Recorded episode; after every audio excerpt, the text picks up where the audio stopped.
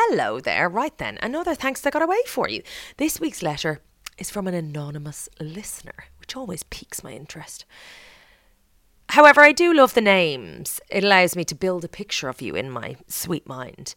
But, you know, whatever you're into and comfortable with. If you want to get featured in this mini pod, just hang around until the end of it. It's not that long, honestly. Or if you're an impatient old soul, you can head to the show notes for the email and all of the information that you will need. Okay, here goes. Dear Angela, how do you thank someone for cutting you out of their life? Where are we going? He was and will always be one of the greatest loves of my life, my hero. Yet I am still learning to be grateful because in cutting me out and breaking my heart, he did what I had been subconsciously living in fear of. When the dust began to settle and the time moved on without him, I saw that the environment that I had been living in had been unhealthy and often unhelpful, and that my life was one big functioning mess. I began to change and grow and come back to myself. The pain of grieving someone still alive and facing a fear that I didn't even know I had. I mean, I don't know what you're talking about, but I still feel that a lot of people can relate to this right now, especially given where we are. I'm sorry in so many ways for the way things are, and I always will be. I will always miss him. If I could, I'd say thank you for all the love you gave me. Thank you for teaching me how to tie my laces. Thank you for trying to teach me how to play guitar. Thank you for teaching me how to drive. Thank you for letting me sit on your knee and listen to you and your friends. Thank you for the hugs that made me feel safe. Thank you for the hurt that broke me open and set me free, Big Brother. Please keep this letter anonymous for obvious reasons. My laptop won't let me put a crying, laughing emoji face here, which is annoying because I feel they're part of my written language now. I hear you. I'm like, words just aren't enough anymore. I need a laughing emoji, which apparently makes me an old woman. But anyway, on we go. And thank you to you, Angela for letting me write this and for introducing me to cacao. Hey, girl.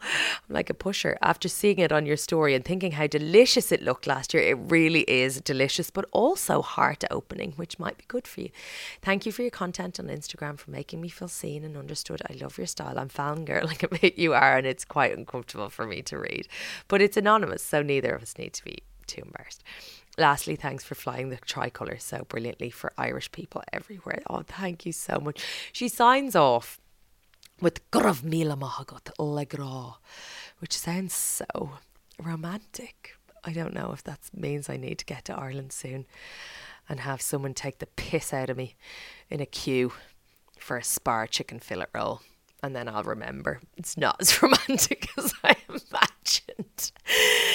Anyway, I love that. And I love the kind of hope and the sense of, of finding something positive in in heartbreak and I do think that idea of being broken open you know we we don't choose these things for obvious reasons but when we're put in those positions where we have got to endure that kind of pain and be very raw I do think we grow immensely from them um, so thanks for sharing that. And uh, yeah, keep them coming. I love these. And I love you. Merci beaucoup. I'm a little hormonal. I'm going to the loo. Not right now. I'm about to go to the loo, so I'm going to sign off now. Sorry, that was too much information. And also, nobody needs to hear. Goodbye.